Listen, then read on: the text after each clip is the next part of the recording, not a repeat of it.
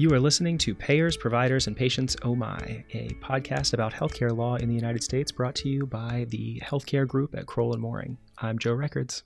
And I'm Payal Nanavati. For today's episode, we're talking to Todd Rosenberg, who spends a lot of time working with pharmacy benefit managers, or PBMs, in his work as a partner in Crowell's corporate and healthcare groups. As we get closer to the end of the year, we wanted to chat with Todd about PBMs since they've received a lot of attention by regulators and Congress in 2019. Right, Payal. PBMs play a crucial role in managed care by facilitating relationships among health plans and pharmacies and patients. And over the past year or so, PBMs have gotten a lot of attention from regulators, and we want to kind of dig in a little bit on what's going on in the PBM space. We've seen a lot of action at the state level with Medicaid programs as well as other regulatory efforts where states are getting involved to varying degrees in PBM contracting. There have also been discussions at the federal level about how prescription drugs are covered and paid for. But before we get into those details, we want to start at a, a high level to just talk about what PBMs do and how they work in managed care.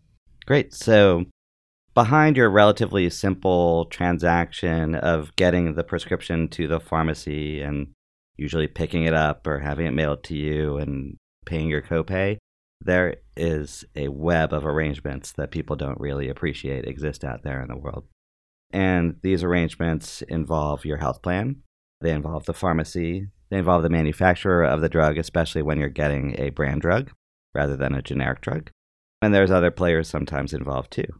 So it sounds like PBMs are playing an important role in managing prescription drug spend, which is a significant cost driver for health plans your health plan, rather than doing all of these things and managing all these transactions for itself, will likely engage a third party who is a pharmacy benefit manager.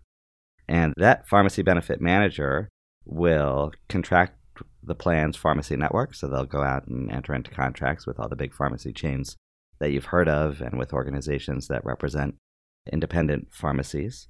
They will determine what the pharmacy will be paid when it dispenses a drug they will process the pharmacy's claim to determine what benefits are available to the member for that claim and what the member's copay would be.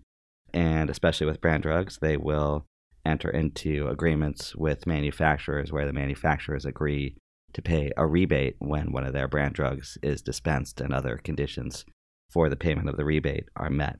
So the PBM is out doing all these things that don't necessarily come to the attention of the member or even an employer who's the plan sponsor, but they're all important when you're determining the cost of a claim.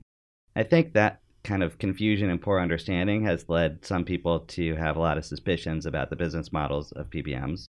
But on the other hand, if you asked a PBM, they would say that what they're doing is achieving economies of scale for health plans and employers, that those economies of scale result in health plans realizing lower drug costs and better rebates, so while the member may or may not directly see the benefit of the rebate, the income from the rebates might very well be reducing premiums and other costs.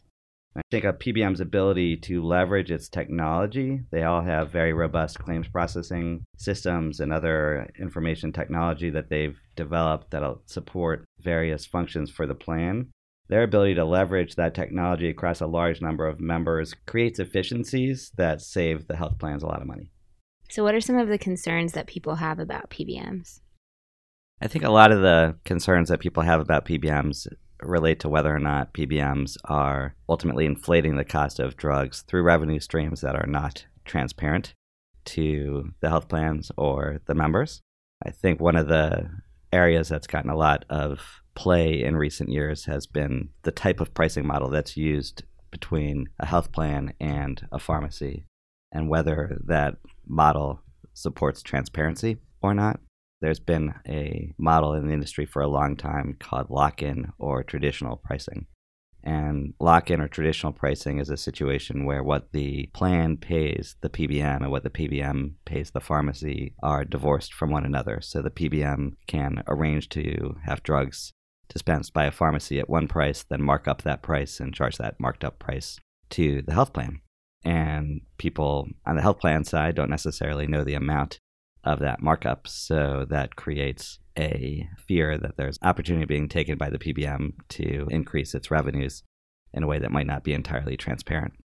The other model that's out there is pass through pricing, where the plan is to be charged whatever the pharmacy is reimbursed for the particular drug that gets dispensed. But the number of drugs out there and the number of pharmacies out there leads to a situation where there's not one set price for a given drug. It's not like this is always on the counter with a sticker on it that says 3.99 is the manufacturer's recommended price. You focused a lot on the relationship between PBMs and pharmacies, as well as PBMs and health plans. Can you talk a little bit about the relationship between PBMs and manufacturers of pharmaceuticals? So, in addition to mm-hmm. negotiating the reimbursement that a pharmacy receives for a drug, the PBMs would also frequently handle negotiations between manufacturers and ultimately the health plan in terms of rebates that the manufacturers pay when a manufacturer's brand drugs get dispensed. And those rebate arrangements typically require that a drug be in a certain position on a health plan's drug formulary, which is a list of drugs and associated rules for when that drug gets prescribed to a member. So you need to try one of these three drugs first, and then if those don't work, then you go to these three drugs, or you need to check for certain conditions before a member is prescribed a drug and the claim would be processed and accepted by the plan. So a manufacturer will contract with a PBM for a rebate, agree on what the conditions are to the payment of that rebate, and then when the drug gets dispensed, the PBM would invoice the manufacturer for that rebate and pass along all or some of the rebate amount to the health plan. And those have obviously been controversial dollars as part of this picture over the past years. One of the things that that money does, because it's not at the point of sale, is it may increase what a member pays towards the cost of a drug if they're paying that cost share or co-insurance based on the full retail price of the drug and there's a rebate on the back end that doesn't reduce the members cost share. So there is a benefit in rebates, but you could trace through those dollars and figure out whether without a rebate or if the rebate was applied at the point of sale and it reduced the member's copayment, that would have other impacts on the economics where the plans would need to be made whole or would ultimately reduce the cost of a health plan for a member. So it's not clear that just by eliminating the rebate that you would ultimately realize that savings for the members or the programs. I think going back to your question of where there are concerns, there are also other revenue streams potentially between pharmacies and PBMs. Fees that pharmacies pay to participate in a PBM's pharmacy network or to process claims through that network, called transaction fees or network access fees.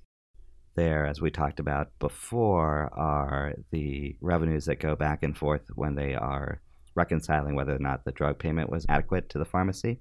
So there are concerns that there are other payments at work between the PBM and the pharmacy that could be opportunities for skewing pricing. So health plans and others need to be thinking through how to make sure that they have transparency on those have states stepped in to mandate or favor a pricing model? I think the state regulators are focusing more and more of their attention. In New York, they're definitely focusing more of their attention as one great example where there was a budget shortfall and the state legislature adopted legislation requiring certain changes to agreements between PBMs and health plans and the state Medicaid agency in implementing that legislation took a fairly expansive view of what pass through was and what the pluses and minuses were of revenues flowing back and forth between the PBM and the pharmacy that needed to be taken into account for determining the amount of the pass through price.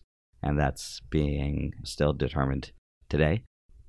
So I think there's a lot more focus on figuring out where the flows of funds are and whether there's actually profit taking and spread being made by PBMs on pricing, even when it's what we would ordinarily think of as pass through pricing.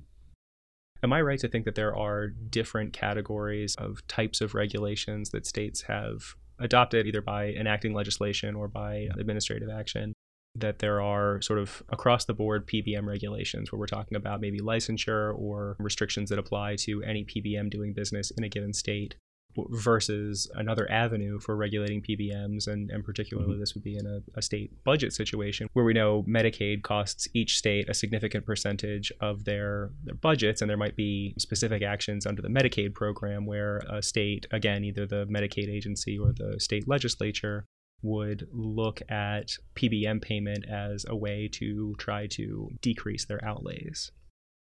I think there's a focus beyond just Medicaid. I think most of the activity at the state level has been on Medicaid historically, though there's always been state law that governs pharmacy reimbursement or pharmacy participation in networks that goes beyond just the Medicaid realm.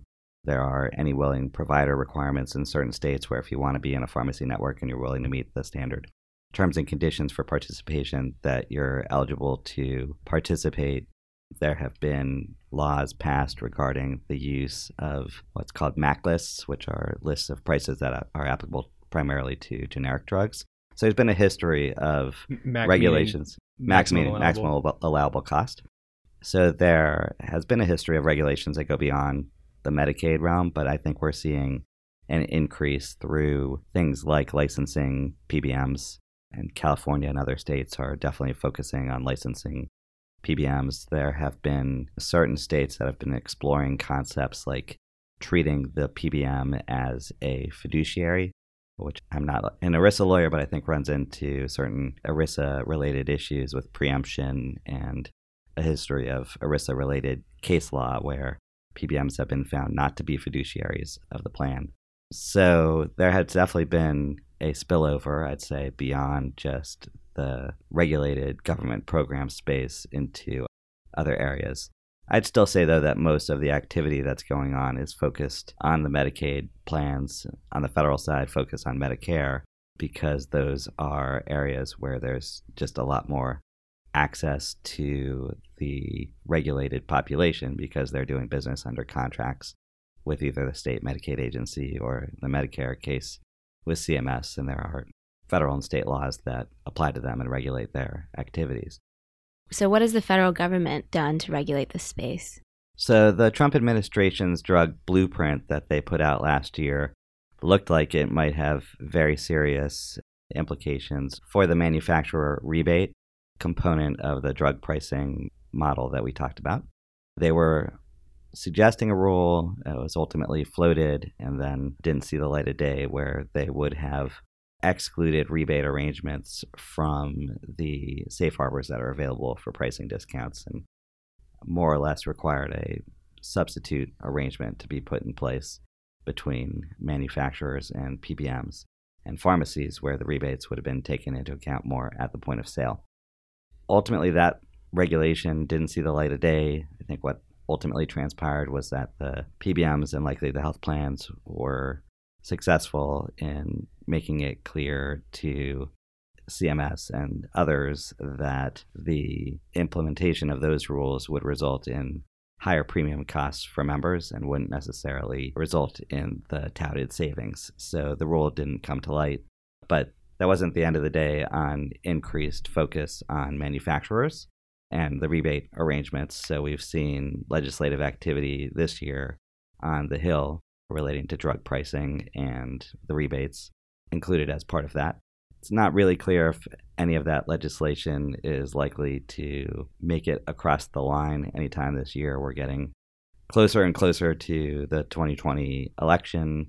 We obviously have a divided hill where Democrats on one side control the House and Republicans control the Senate. So the opportunities for a compromise approach are relatively limited right now. So it may not be likely that there's ultimately going to be federal legislation. And I think the, the implementation of regulatory reforms is fraught with peril, like the rebate rule was. So I'm not anticipating any major changes between now and the election. But I think there could be significant federal activity depending on the outcome of the 2020 election, to look at ways at cutting drug costs, increasing the ability to negotiate pricing and other opportunities that where maybe some of the issues that you hear about publicly in the media with American consumers or plans paying more for the cost of drugs compared to foreign purchasers of the same drug. Maybe some of that gap will be narrowed by providing a little bit more opportunity for price negotiations that would help cut prices. On the state front, it sounds like we're kind of seeing two categories of types of activity where there would be potential licensure and kind of overall regulation of the industry, and then also payment under Medicaid programs. And on the, the federal front, payment under programs, I think, seems to be what's driving any of the, the proposals that exist, where both Medicare and Medicaid in, involve federal dollars. So, and there are, as you said, safe harbors that come into play under those programs that federal proposals might address. I think that's basically it, right? That's the landscape. Well, I think we could delve a little bit more into some of the things that are happening at the state level. Okay. There has been a push in recent years by Medicaid agencies to limit the discretion of PBMs and health plans in determining reimbursement for drugs. So there have been a number of states that have been pushing for the use of a state mandated pricing arrangement. There have been more and more legislation and laws focused on how MAC lists get established and communicated to pharmacies. There was a change in at least one state this year where if a PBM was going to make a major change to the reimbursement for drugs, they had to go to the state Medicaid agency for approval first. And that was in Kentucky, but I think there's also similar arrangements to that in other states. And then the other thing that's happening out there that's very interesting is the question of whether the state is better off if it was to disintermediate and replace the PBM altogether. We've seen in Louisiana a move to establish kind of a state level PBM. We've seen something similar in California, which would obviously be on a much bigger scale than Louisiana, just given the greater population in California where there's a move afoot to have the state, in essence, become the PBM that would probably outsource that work to a PBM itself. And there's activity going on on that front currently, where the state would become the PBM and the health plans would not be playing the same role in the pharmacy realm that they have been historically playing. So I think there's more activism that could be coming down the pike at the state level the players at the state level have also changed to some extent, where we've seen more involvement by state attorneys general in looking into drug pricing issues than we had seen before. So it sounds like the goal of regulation at the state level has been to either increase transparency of pricing and the PBM function overall, but also to just take it over entirely. Are there any other goals of state regulation? I think it's really ultimately about looking for ways to reduce drug spending. And I think that's a complicated puzzle for any regulator to solve because of the number of players involved. There's obviously drug manufacturers, there are pharmacies, health plans, members, and PBMs. They don't necessarily all have consistent interests or alignments. So I think it's a tough nut for regulators to crack, but I'd say it's ultimately all about reducing cost and that may have benefits, obviously, for the participants in the programs if it's a program where you have cost sharing and you need to pay a certain portion of the cost of the drug. But it is ultimately about reducing the state costs for the drugs. It sounds like we're at an interesting point in the life cycle of managed care overall, right? Where we have uh, care management, where at some point private plans discovered that the management of the drug spend specifically was a significant enough piece of the managed care puzzle that specialization was necessary, whether in house or through a separate PBM. So you have PBMs come into existence and, and contract with health plans. And now we've gotten to a point where the complexity of PBM arrangements has given rise to apparently a few states trying to deprivatize that piece of managed care and take on either as a bureaucratic function or as a state procurement rather than a private health plan procurement, the function of a PBM and as you said, I mean, it's a web of transactions that make up that part of managed care, and certainly a complex task for anyone who takes it on. Right. The other thing that we've seen, obviously, is consolidation within the PBM industry. There have been more and more linkages between health plans and PBMs over the past few years with Cigna's acquisition of Express Scripts, with CVS's acquisition of Aetna, and CVS is actually one of the, in addition to being the pharmacy chain on the corner, is also one of the largest PBMs out there. So there has been also an increasing alignment between PBMs and health plans. So that's a relatively recent market trend, and we will have to see where that impacts the drug pricing picture. Are there identifiable trends in regulatory approaches that we've started to see take shape? For example, some states you discussed have taken action on price transparency, and some have imposed specific price restrictions. Are there any other categories of substantive regulatory activities that states have tried?